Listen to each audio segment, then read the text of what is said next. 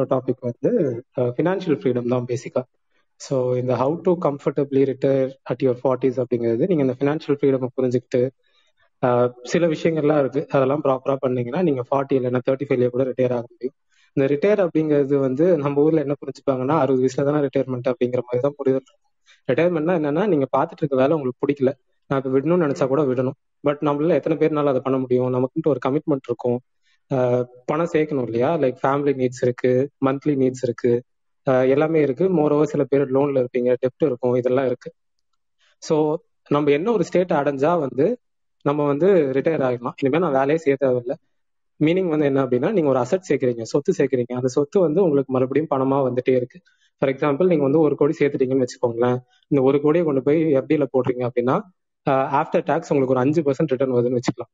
அது இல்ல ஒரு ஆறு பர்சன்ட் வச்சுக்கலாம் ஈஸியா இருக்கும் கணக்கு போடுறதுக்கு ஸோ ஆறு பர்சன்ட் வருதுன்னா ஆறு லட்சம் ஆச்சு. உங்களுக்கு மாச செலவு ஐம்பதாயிரம் வச்சுக்கோங்க. Fifty into twelve six lakhs so இந்த இப்போ என்னன்னா அந்த ஒரு கோடி அப்படியே தான் இருக்கு. இந்த ஆறு லட்சம் ஜென்ரேட் ஆன மணி இருக்குல்ல அதை தான் நீங்க எடுத்து செலவு பண்ணிட்டே இருக்கீங்க. ஸோ உங்களுக்கு என்ன ஆயிடுச்சுன்னா நீங்க அந்த ஃபினான்ஷியல் ஃப்ரீடம் அடைஞ்சிட்டீங்க. இதுக்கப்புறம் நீங்க வேலை செய்ய தேவையில்ல. உங்களோட நீட்ஸை வந்து அந்த ஒரு கோடியே பார்த்துக்கும். பட் இதுல வந்து நிறைய விஷயங்கள் இருக்கு. நம்ம இன்னைக்கு வந்து ஐம்பதாயிரம் செலவு பண்றோம்னா பத்து வருஷம் கழிச்சு மறுபடியும் ஐம்பதாயிரமே செலவு பண்ணோம்னா கண்டிப்பா இருக்காது. ஏன்னா இன்ஃபிளேஷன் இருக்கு இல்லையா? நம்ம பத்து வருஷத்துக்கு முன்னாடி நம்ம பால் என்ன விலைக்கு வாங்கணும்னு தெரியும். இப்ப என்ன விலைக்கு வாங்கிட்டு இருக்கோங்க தெரியும். ஸோ போக போக இது என்ன ஆகும்னா இன்க்ரீஸ் ஆகிட்டே தான் போகும். ஸோ இந்த மாதிரியான விஷயங்கள்லாம் நம்ம கொஞ்சம் டீட்டெயில்டா பார்க்கணும். ஸோ அது எல்லாமே நம்ம டீட்டெயில்டா பார்க்கலாம். ஸோ பேசிக்கா ஐடியா இதுதான். இந்த ஃபினான்ஷியல் ஃப்ரீடம்ங்கிறது என்னன்னா நீங்க சொத்து சேர்த்துட்டீங்க. அந்த சொத்து உங்களுக்கு மறுபடியும் பணம் ஜென்ரேட் பண்ணிட்டே இருக்கு. அந்த பணத்தை வச்சுட்டு உங்களோட லைஃப் நீங்க மேனேஜ் பண்ணிக்கலாம். நீங்க போய் ஆக்டிவா மறுபடியும் வேலை செய்யணுங்கிற நீட் இல்லை. பட் அதுக்குன்ட்டு நான் வந்து தேர்ட்டி ஃபைவ்ல ஃபினான்ஷியல் ஃப்ரீடம் அட்டன் பண்ணேன்னா எதுவுமே பண்ண தேவையில்லை அப்படின்னா நீங்க என்ன வேணா பண்ணலாம். நீங்க போய் பிசினஸ் ஸ்டார்ட் பண்ணலாம் ஊர் ஊரா சுத்தலாம் என்ன வேணா பண்ணலாம். அதுக்குண்டான அந்த ஃப்ரீடம் உங்களுக்கு கிடைக்குது இல்ல? அதனாலதான் அது ஃபினான்ஷியல் ஃப்ரீடம் சொல்றாங்க. இதுக்கு ஆக்சுவலா என்ன சொல்லுவாங்கன்னா financial independence and retire early அப்படிங்கிற கான்செப்ட் ஃபயர் அப்படின்னு சொல்லுவாங்க. இது வந்து யூஎஸ் இல்லை யூரோப்லலாம் ரொம்ப ஃபேமஸான கான்செப்ட் இப்போ நல்லா க்ரூம் ஆயிட்டு இருக்க ஒரு கான்செப்ட் தான். பட் இந்தியாவில் வந்து டூ இயர்லி ரொம்ப கம்மியான பீப்புள் தான் அதை பற்றி பேசுகிறாங்க ஸோ இது வந்து ஒரு நல்ல கான்செப்ட் இது புரிஞ்சுக்கிட்டோம் அப்படின்னா ஒரு ஒருத்தரோட லைஃப்மே கொஞ்சம் பெட்டராக இருக்கும். ஸோ அதை பற்றி பேசணும் அதை பற்றின ஒரு நாலேஜ் கொடுக்கணும் அப்படிங்கிறது தான் பேசிக்கான ஐடியா இங்கே வந்து உங்களுக்கு எந்த ப்ராடக்ட்டோ இல்லை இதில் போய் இன்வெஸ்ட் பண்ணுங்க அதில் போய் இன்வெஸ்ட் பண்ணுங்க அப்படிங்கிற மாதிரி நாங்கள் எதுவுமே சஜஸ்ட் பண்ண மாட்டோம். நாங்கள் வந்து அந்த மாதிரி வந்து ஒரு ஃபினான்ஷியல் ஒரு அட்வைஸராகவும் கிடையாது. இந்த விஷயங்கள் நாங்க பாக்குறோம். நம்ம லைஃப்ல நம்ம இம்ப்ளிமெண்ட் பண்ணி பாக்குறோம். நம்ம ஃப்ரெண்ட்ஸ்ட சொல்லும் போது யாருக்குமே இந்த கான்செப்ட் தெரியல. அவங்க கிட்ட ரிசப்ஷன் நல்லா இருக்கு. ஸோ அப்ப நம்ம பொது வழியில வந்து சொல்லலாம். எல்லாருக்குமே இது யூஸ்ஃபுல்லா இருக்கும் அப்படிங்கிற அந்த ஐடியால தான் ஸ்டார்ட் பண்ணிருக்கோம். இது வரைக்கும் ஆக்சுவலா லைக் வீக்கெண்ட்ஸ் தான் பண்றது. ஸோ சாட்டர்டே வந்து எவ்ரி வீக் சாட்டர்டே வந்து இன்ஃபிளேஷன்னா என்ன? அதனால நம்ம எப்படி பாதிக்கப்படுவோம்? அதுக்கப்புறம் லோன்ல உள்ள பிரச்சனை என்ன? அதுக்கப்புறம் இன்சூரன்ஸ் ஏன் எடுக்கணும் அப்படிங்கிறதெல்லாம் பேசியிருக்கோம். இதுதான் மெயினான டாபிக் இன்னைக்கு பேச போறதுதான் ஆக்சுவலா ரொம்ப முக்கியமான விஷயம். இது புரிஞ்சிச்சு அப்படின்னா எல்லாருக்குமே ஒரு பெட்டரான லைஃப் அவங்களாலே அமைச்சிக்க முடியும். ஸோ இப்போ நான் ஏன் இதை வந்து பேசுறேன் அப்படின்னா நமக்கு எங்கேயோ வந்து கத்துக்கிறோம். யாரோ ஒருத்தர் வந்து ஒரு யூடியூப் வீடியோ போடுறாங்க இல்லை ஒரு புக் எழுதுறாங்க இல்லை ஒரு பிளாக் போடுறாங்க அதுல இருந்து நம்ம கத்துக்கிறோம் நமக்கு ஒரு புரிதல் வருது. இந்த விஷயம் நம்ம பாஸ் ஆன் பண்ணணும். பண்ணாதான் வந்து என்ன சொல்றது நம்ம ஒரு விஷயத்தை கத்துக்கு நமக்கிட்டே வச்சுக்கிட்டோம் அப்படின்னா அதுல ஒரு பிரயோஜனமே இல்லை. ஸோ உங்களோட பங்குக்கு நீங்க என்ன பண்ணலாம்னா கீழே அந்த ஒரு ப்ளஸ் பட்டன் இருக்கும். அதை கிளிக் பண்ணி உங்களோட ஃப்ரெண்ட்ஸ் ஃபேமிலி யாராவது இருந்தால் இன்வைட் பண்ணுங்க. அண்ட் தென் uh, நீங்க ஏதாவது வாட்ஸ்அப் குரூப் அங்கெல்லாம் இருந்தீங்கன்னா லிங்க் தூக்கி போட்டு எல்லாத்தையும் கூட்டிட்டு வாங்க. நம்ம ஒரு ஒரு டாப்பிக்கா அப்படியே போகலாம் சசி ப்ரோ நீங்க ரீசெட் இல்ல ஏதாவது இன்ட்ரோ கொடுக்கணும்னா கொடுங்க நான் அதுல இருந்து எடுத்துட்டு போயிடுறேன். ஓகே அகைன் நான் டெக்கிஸ் ஃபார் டெக்கிஸ் பத்தி ஃபர்ஸ்ட் சொல்லிடுறேன். டெக்கிஸ் ஃபார் டெக்கிஸ்லாம் ஒரு இதுல டெக் டெக் டாபிக் தான் பேசுவோம் வீக் டேஸ்ல அண்ட் வீக்கெண்ட்ஸ்ல வந்து பாத்தீங்கன்னா நம்ம financial period and sorry personal friends பத்தி நம்ம இப்போ பேச ஆரம்பிச்சிருக்கோம். சாட்டர்டேஸ்ல மட்டும். சாட்டர்டேஸ்ல நம்ம கிளப் ரன் பண்றது கிடையாது. அண்ட் uh, நம்ம கிட்ட நம்ம இன்னொன்று என்ன பண்றோம் அப்படின்னா நம்ம ஸ்ட்ரிக்ட் டைம் அப்படிங்கிறதுல ஃபாலோ பண்றோம். வீக் டேஸ்னா நீங்க ஒன் அண்ட் ஆஃப் ஹவர்ஸ் வீக்கெண்ட்ஸ்ல மட்டும் இஃப் இட்ஸ் மோர் நீடர்னா டூ ஹவர்ஸ் மட்டும் கொண்டு போறோம். சிக்ஸ் ஓ கிளாக் ஆரம்பிச்ச செஷன் வந்து எயிட் ஓ கிளாக் கூட க்ளோஸ் பண்ணிடுவோம். ஸோ அது என்ன ரீசன் அப்படின்னா கிளப் ஹவுஸ்ல வந்து நீங்க எவ்வளவு நேரம் வேணா இருந்துகிட்டே இருக்கலாம். ஸோ அது ஒரு அன்லிமிட்டடா போறப்ப அதுக்கான ஒரு லெவலுக்கு மேல நம்ம கேட்டுக்கிட்டே இருந்தாலும் அதுல யூஸ் கிடையாது. நம்ம ஒரு விஷயத்த கேட்கறோம் அப்படின்னா அதை வந்து நம்ம வந்து என்ன சொல்றது? அதை வந்து நம்ம ஒர்க் ஒர்க் அவுட் பண்ணி பார்க்கணும். ஸோ அதுக்கு வந்து ஒரு டைம் எடுத்துக்கணும். ஸோ நம்ம கேட்டுகிட்டே இருக்கிறதுனால இது நடக்க போறதுல அது ஆக்ஷன் ஐட்டமா மாத்தி ஆக்ட் பண்றப்ப தான் நடக்க போகுது. ஸோ அதுக்காக தான் நம்ம இந்த டைம் ஸ்ட்ரெட் பண்ணி வச்சிருக்கோம். அண்ட் நீ கிளப்பை ஃபாலோ பண்ணனா ஃபாலோ பண்ணிக்கோங்க. நம்ம டெலிகிராம் சேனல் ஒன்று இருக்கு. அதுல வந்து நம்ம ஜாப் போஸ்டிங்ஸ் ஐடி ரிலேட்டடான ஜாப் போஸ்டிங்ஸ் அந்த அதுக்கப்புறம் உங்களுக்கு ஐடி ரிலேட்டட் ஏதாவது கொஸ்டின்ஸ் இருக்குன்னா நீங்க போஸ்ட் பண்ணீங்க அப்படின்னா அதுக்கு ரிலேட்டடா இருக்கவங்க ஆன்சர் பண்ணுவாங்க. ஒரு அரௌண்ட் ஒரு செவன் ஹண்ட்ரட் பிளஸ் பீப்புள் இருக்காங்க இப்போ ஆல்ரெடி அண்ட் uh, அதே மாதிரி நம்ம வந்து இந்த ஃபோரம் மூலயமா நம்ம நிறைய பேருக்கு ஹெல்ப் பண்ணுங்கிற ஒரு ஐடியாவும் இருக்கு. ஏன்னா ஒரு சில ரெக்ரூட்டர்ஸ் வந்து என்கிட்ட கேட்குறாங்க இந்த மாதிரி இப்போ நம்ம ஒரு அரௌண்ட் த்ரீ கே ஃபாலோவர்ஸ் மேலே இருக்கிறதுனால ஒரு சில பேர் கேட்குறாங்க உங்கள்கிட்ட ரிசோர்ஸ் இருந்தால் சொல்லுங்க எங்களுக்கு அர்ஜென்ட் நீட் தேவைப்படுது அப்படிங்கிறப்ப நம்ம என்ன பண்ண முடியலன்னா கரெக்டாக யா நம்ம கிட்ட இருக்க ஆடியன்ஸ் யாரு அவங்களோட யாருக்கு என்ன தேவைப்படுதுங்கிறத அட்ஜஸ்ட் பண்ண முடியல அப்படிங்கிறதுக்காக இப்போ ஒரு ஃபார்ம் கூகுள் ஃபார்ம் ஒன்று ரெடி பண்ணியிருக்கோம். அதுவுமே பாத்தீங்கன்னா நம்ம டெலிகிராம் குரூப்ல வந்து பின் பண்ணி வச்சிருக்கோம். பின்டு மெசேஜ்ல இருக்கும். நீங்க அதுல இருக்க கொஸ்டின்ஸ்க்கு ஆன்சர் பண்ணி வச்சிருந்தீங்கன்னா we can have a data so அந்த டேட்டால நாங்க வந்து சப்போஸ் யாராவது எங்கிட்ட கேட்கறாங்க இந்த ஓப்பனிங்ஸ் இருக்கு அப்படின்னு கேட்கறாங்க இல்ல எங்க கிட்ட இருக்க ஆடியன்ஸ்க்கு என்ன தேவைப்படுதுன்னு நாங்க அண்டர்ஸ்டாண்ட் பண்ணிக்கிறதுக்குமே அந்த ஃபார்ம் யூஸ் ஆகும் நாங்க நினைக்கிறோம். ஏன்னா ஒரு நாங்க நிறைய டாபிக்ஸ் எடுத்து பேசுறோம் நாங்க ஃபீட்பேக்ஸும் கேட்கறோம் நார்மலா நம்ம காலேஜஸ்லயே அப்படியே பழகிட்டோம். நம்ம வந்து எது கொஸ்டின் எனி எனி கொஸ்டின்ஸ் அப்படின்னு கேட்டால் நம்ம அதையும் ஆன்சர் பண்றதே இல்லை. ஸோ அதனால வந்து நம்ம கிட்ட இருக்க ஆடியன்ஸ் பேஸ் பண்ணி நம்ம என்ன மாதிரி டாபிக்ஸ் கொண்டு போகலாம் அப்படிங்கிறதுக்காகவும் நம்ம அந்த டேட்டாவை யூஸ் பண்ணலான்னு இருக்கோம். ஸோ நம்மகிட்ட எவ்வளோ ஒர்க்கிங் பீப்புள் இருக்காங்க எவ்வளோ எக்ஸ்பீரியன்ஸ் இருக்காங்க இல்லை ஆல்ரெடி இருக்க எக்ஸ்பீரியன்ஸ் பீப்புளை கொண்டு வந்து நம்மளால வந்து ஏதாச்சும் அவங்ககிட்ட இருந்து செஷன் கொண்டு வர முடியுமா? நம்ம ஒரு டென் பிளஸ் எக்ஸ்பீரியன்ஸ் ஒருத்தர் இருக்காரு ஒரு ஃபைவ் இயர்ஸ் இருக்காரு அவர் ஒரு நியூஸ் டெக்னாலஜில அவருக்கு கான்ஃபிடென்ட்டா இருக்காருன்னா அவரை வச்சு கூட நம்ம செஷன் பண்ணலாம். ஸோ அந்த மாதிரி விஷயங்கள் தான். ஸோ எல்லாமே ஸ்ப்ரெட்டிங் த நாலேஜ் அப்படிங்கிற கான்செப்ட்ல தான் நம்ம போயிட்டு இருக்கோம். ஓகே அது ரிலேட்டடா இன்னைக்கு வந்து பாத்தீங்கன்னா ஃபயர் கான்செப்ட் பத்தி தான் நீங்க ஃபுல் அண்ட் ஃபுல் பேச போறோம். ஸோ உங்களுக்கு நம்ம இனிஷியலா நம்ம வந்து ஹேண்ட் ரைஸ் பட்டன் ஆஃப் பண்ணி வச்சிருக்க போறோம். ஏன்னா ஒரு செட் ஆஃப் டாபிக்ஸ் கவர் பண்ணணும்னு இருக்கும். அந்த டாபிக்ஸ் கவர் பண்ணதுக்கு அப்புறமா ஹேண்ட் ரைஸ் ஆப்ஷன் எனேபிள் பண்றோம். ஸோ அதுக்கப்புறம் நம்ம கியூஎன்டே எடுத்துக்கலாம்னு நினைக்கிறேன். Yeah Karthikeyan bro okay so எப்படி போகலாம் அப்படின்னா ஃபர்ஸ்ட் வந்து ஒரு ஸ்டோரி மாதிரி ஆரம்பிக்கிறேன். அப்பதான் வந்து ரிலேட் பண்ணிக்க முடியும். சும்மா கான்செப்டா சொன்னோம் அப்படின்னா நமக்குனால ரிலேட் பண்ணிக்க முடியாது. ஸோ ஃபர்ஸ்ட் வந்து ஒரு நார்மலா ஒரு பையன் இருக்கான். அவன் வந்து ஒரு லோயர் மிடில் கிளாஸ் ஃபேமிலின்னு வச்சுக்கலாம். ஒரு tier two tier three city Salem Madurai Trichy அந்த மாதிரி வச்சுக்கோங்க. அதுவும் வந்து லைக் சிட்டியே இல்லை. கொஞ்சம் தள்ளி ஒரு வில்லேஜ் அந்த மாதிரி ஏரியாவில் இருக்காங்கன்னு வச்சுக்கலாம். லோயர் மிடில் கிளாஸ் தான். ஸோ கவர்மெண்ட் ஸ்கூல் தான் படிக்கிறான். நல்லா படிக்கிற பையன் வச்சுக்கலாம். அதுக்கப்புறம் வந்து அவன் இன்ஜினியரிங் கட் ஆஃப் நல்லா இருக்கு. இன்ஜினியரிங் ஜாயின் பண்றான். இன்ஜினியரிங் படிக்க போறான். பெருசா செலவு இல்லை அப்படின்னாலும் அந்த என்ன சொல்றது அந்த எக்ஸ்பென்ஸே அவங்க ஃபேமிலிக்கு ஒரு பெரிய செலவு தான். ஸோ கடன் வாங்கி தான் அவனை படிக்க வைக்கிறாங்கன்னு வச்சுக்கலாம். அந்த பையன் நல்லா படிக்கிறான் வெளியே வரான் ஒரு நல்ல ஜாப் கிடைக்குது. ஒரு சென்னை பெங்களூர் இந்த மாதிரி ஒரு மெட்ரோ சிட்டிக்குள்ள வளர்னு வச்சுக்கலாம். இப்போ வெளியில வந்த அந்த பையனுக்கு அவனுக்கு வந்து ஸ்கூல் சிஸ்டமோ காலேஜ் சிஸ்டமோ என்ன சொல்லி கொடுத்துருக்கோம் அப்படின்னா எப்படி வேலை செய்யணும்? என்னென்ன விஷயத்த புரிஞ்சுக்கணும்? லைக் டெக்னிக்கலா எப்படி ஸ்ட்ராங்கா இருக்கணும்? இந்த விஷயங்கள் ஓரளவு சொல்லி கொடுத்துருக்கோம். என்ன சொல்லி கொடுத்துருக்காது அப்படின்னா பணத்தை எப்படி மேனேஜ் பண்ணணும் அப்படிங்கிறது தெளிவா சொல்லி கொடுத்துருக்காது. நமக்கே அப்படிதானே? ஒண்ணுமே தெரியாது நமக்கு. நம்ம ஃபர்ஸ்ட் மந்த் சேலரி வாங்குறப்போ என்ன பண்ணணும் அப்படிங்கிறதே நமக்கு தெரிஞ்சிருக்காது. எல்லாரும் என்ன சொல்லுவாங்க? சேர்த்து வை சேர்த்து வை சேமிப்பு சேமிப்பும்பாங்க. இன்னொரு விஷயம் மேல போய் என்ன சொல்லுவாங்கன்னா சிறுதுளி பெருவெள்ளம் சொல்லுவாங்க. அந்த சிறுதுளி பெருவெள்ளமா எப்படி மாறுது? அதை சொன்னீங்கன்னா தானே தெரிஞ்சுக்க முடியும். அதை பத்தி நமக்கு எங்கேயுமே சொல்லித்தரப்படல ஸோ அது மிஞ்சி பண்ணா என்னன்னா போஸ்ட் ஆஃபீஸ்ல போட்டு வை கோல்டு வாங்கி வை இவ்வளவுதான் நமக்கு தெரிஞ்ச ஒரு புரிதலா இருக்கும். ஸோ அதனால அந்த பையனும் வெளியே வரான். வெளியில வந்ததுக்கு அப்புறம் பெருசா செலவு பண்ணல. ஏன்னா அந்த மாதிரியான ஒரு பேக்ரவுண்ட்ல இருந்து வர பசங்க அப்படிதான் இருப்பாங்க. பெருசா செலவு பண்ணல. வீட்டுக்கு வந்து முக்கால்வாசி அந்த சேலரி கொடுத்துட்றான் அப்படியே கொஞ்சம் கொஞ்சமா நாட்கள் போயிட்டே இருக்கு.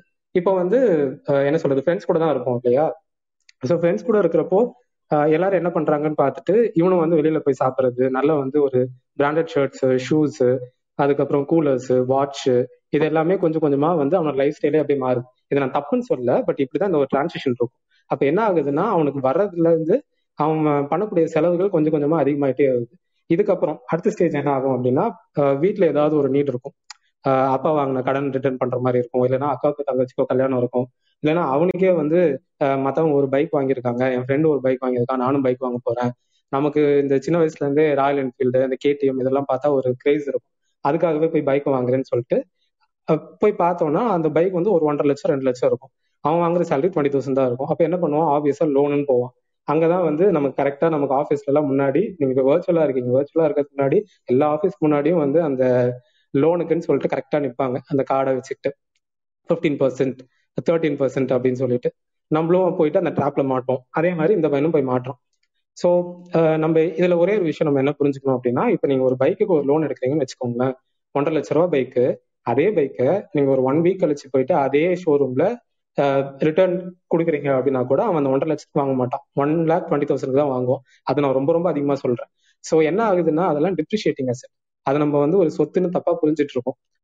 இதுக்கு என்ன பண்றோம்னா இந்த ஒன்றரை லட்சத்தை நம்ம கையில காசு இல்லை லோனா வாங்கி பைக்கையும் வாங்கிட்டோம் இந்த பைக் நமக்கு செலவும் வைக்கும். ஒண்ணு அது அது கூட ஓகேன்னு வச்சுக்கோங்களேன். இன்னொன்னு என்னன்னா இந்த ஒன்றரை லட்சத்துக்கு நம்ம ரெண்டு லட்சமா திருப்பி தரோம். இப்ப அந்த பையனோட கணக்குல பாத்தீங்கன்னா அந்த ஐம்பதாயிரம் அவனுக்கு வந்து ரெண்டு மாசம் செலவு அது. அவனோட ரெண்டு மாசம் சம்பளம் அது. அவனோட ரெண்டு மாசம் சம்பளத்தை அவுட் ஆஃப் நோவேர் டக்குன்னு தூக்கி கொடுக்குற மாதிரி ஒரு விஷயத்த பண்ணிடுறான் அந்த பையன். அதுக்கப்புறம் அதோட நிக்குமா? அந்த ஒரு புரிதல் இருக்காது. ஆஹ் ஒரு one year one and half year loan EMI கட்டிட்டே இருப்போம். நமக்கு அந்த புரிதல் இருக்காது. நமக்கு ஒரு ஹைக் வரும். அதே மாதிரி அந்த பையனுக்கு ஒரு ஹைக் வருது. ஹைக் வந்ததுக்கு அப்புறம் என்ன பண்றான்னா இப்பதான் நமக்கு காசு நிறைய இருக்குல்ல நம்ம இன்னும் கொஞ்சம் பெருசா ஏதாவது பண்ணுவோம் அப்படின்னு சொல்லிட்டு ஆஹ் எல்லாத்தையும் இஎம்ஐல வாங்குறது. ஒரு TV AC fridge washing machine phone எல்லாத்தையுமே. அப்புறம் கிரெடிட் கார்டை வாங்குறது. இது எல்லாத்தையுமே என்னன்னா ப்ராப்பரா மேனேஜ் பண்ண தெரிஞ்சு பண்றவங்க பிரச்சனை கிடையாது. பட் நம்மள முக்காவாசி பேத்துக்கு இந்த சைக்காலஜிக்கலா இது எப்படி அணுகணும்? இல்ல வந்து ஒரு மேத்தமெட்டிக்கலா இது எப்படி அணுகணும்? அப்படிங்கிற அந்த புரிதல் இருக்காது. என்ன பண்ணுவோம் அப்படின்னா இப்ப எனக்கு தேவை வந்து ஒரு நல்ல ஒர்க் ஆகுற ஒரு மொபைல் ஃபிஃப்டீன் தௌசண்ட்க்கே ஒரு நல்ல மொபைல் கிடைக்கும். நான் வந்து ஒரு பெரிய போட்டோகிராஃபர் கிடையாது.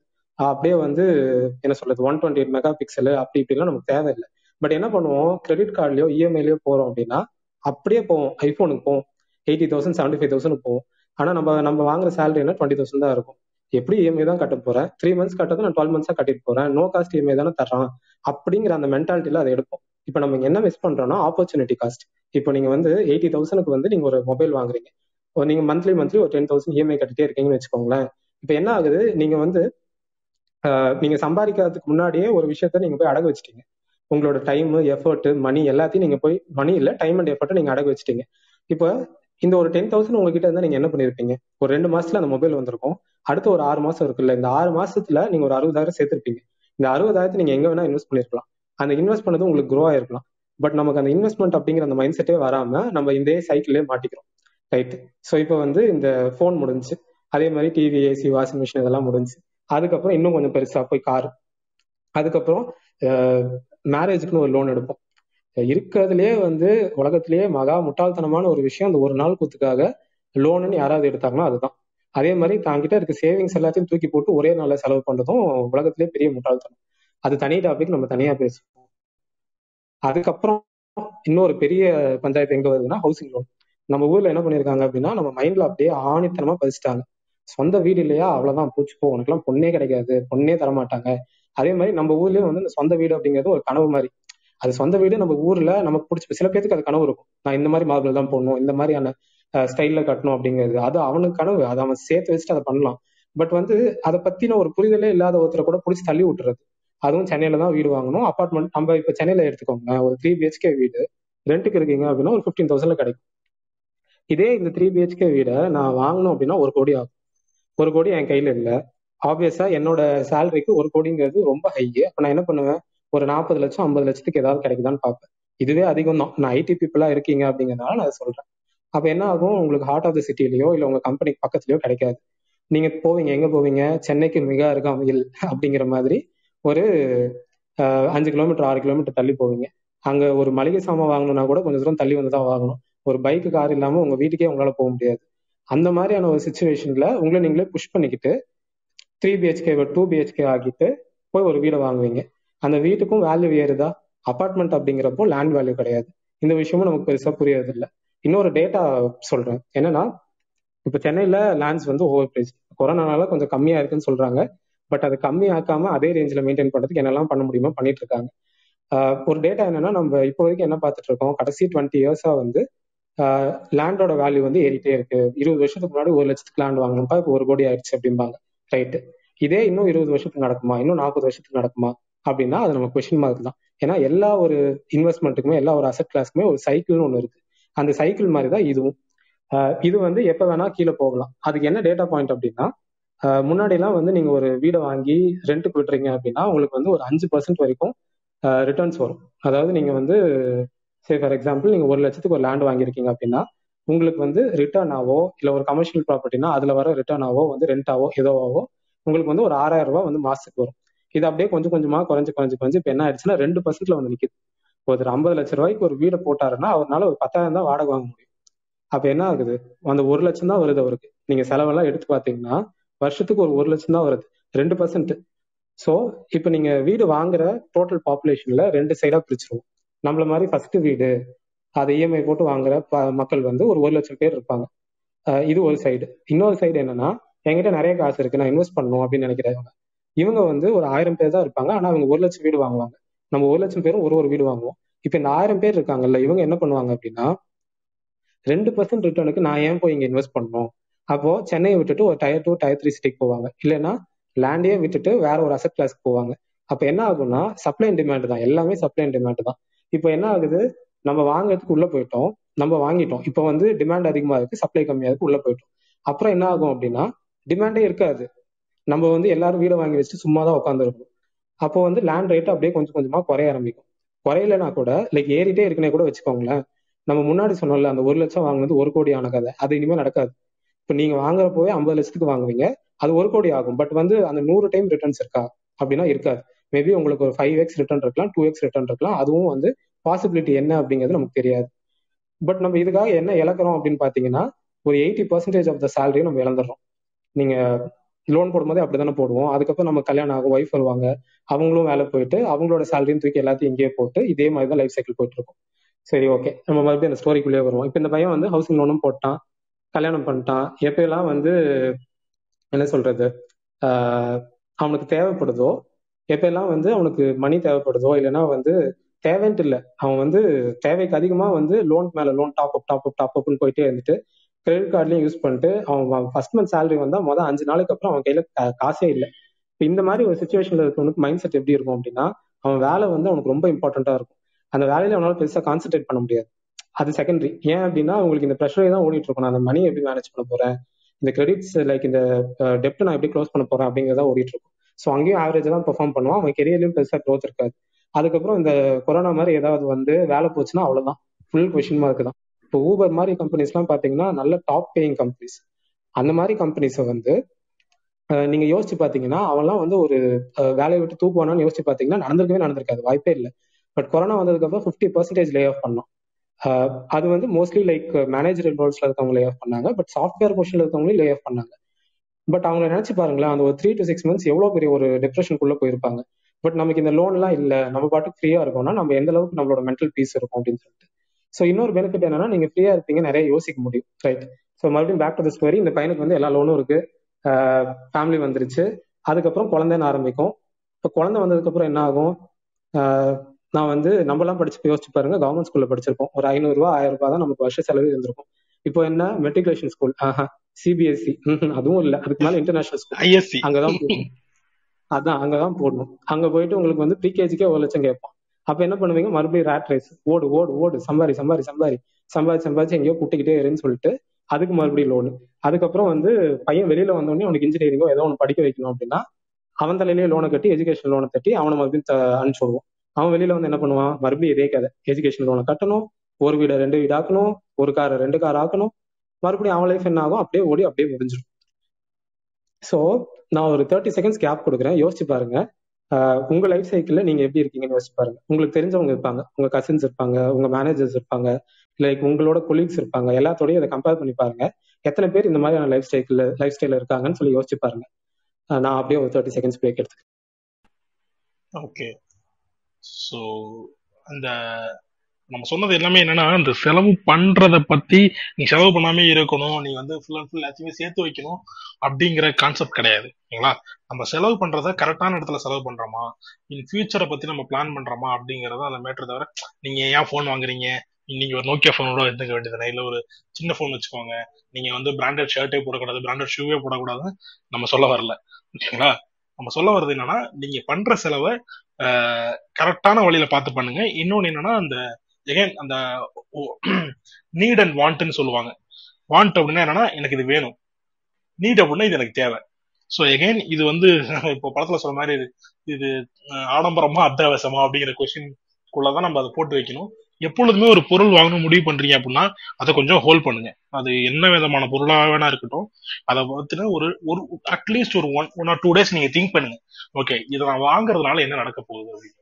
ஓகேங்களா அது ஃபார் அன் எக்ஸாம்பிள் இந்த வீடு பத்தி பிரபு கார்த்திகன் ப்ரோ சொன்னார் இல்லையா? அதுல வந்து என்ன நடக்கும்னா நம்ம இந்த வீடுன்னு மட்டும் பிளான் பண்றப்போ இன்னொன்னு என்ன நடக்கும்னா அதோட சேர்த்து ஒரு வீடு ஃபார் அன் எக்ஸாம்பிள் நீங்க வீடு வாங்குறீங்கன்னு வச்சுக்கோங்களேன் நம்ம அந்த வீட்டுக்குள்ள போகிறோம் நம்ம யோசிப்போம். இவ்வளவு நாளா நம்ம வீட்டுல ஒரு டிவி இருந்திருக்கும். ஒரு எயிட்டீன் இன்ச்சோ ஒரு தேர்ட்டி எயிட்டீன் இன்ச்சில் ஒரு டிவி இருந்திருக்கும் டுவெண்ட்டி இன்ச்சில் ஒரு டிவி இருந்திருக்கும். அந்த வீட்டோட வீடு இவ்வளவு பெருசா இருக்கு. இது இவ்வளவு சின்ன டிவி இருந்தா சரியா வராது ஒரு ஃபார்ட்டி த்ரீ இன்ச்சில் ஒரு டிவி வாங்கி மாட்டோம்னு சொல்லுவோம். ஓகேங்களா? இது மாதிரி அந்த ஒரு வீடுங்கிறது வந்து நிறைய விஷயங்களை இன்பில் பண்ணிக்கும்.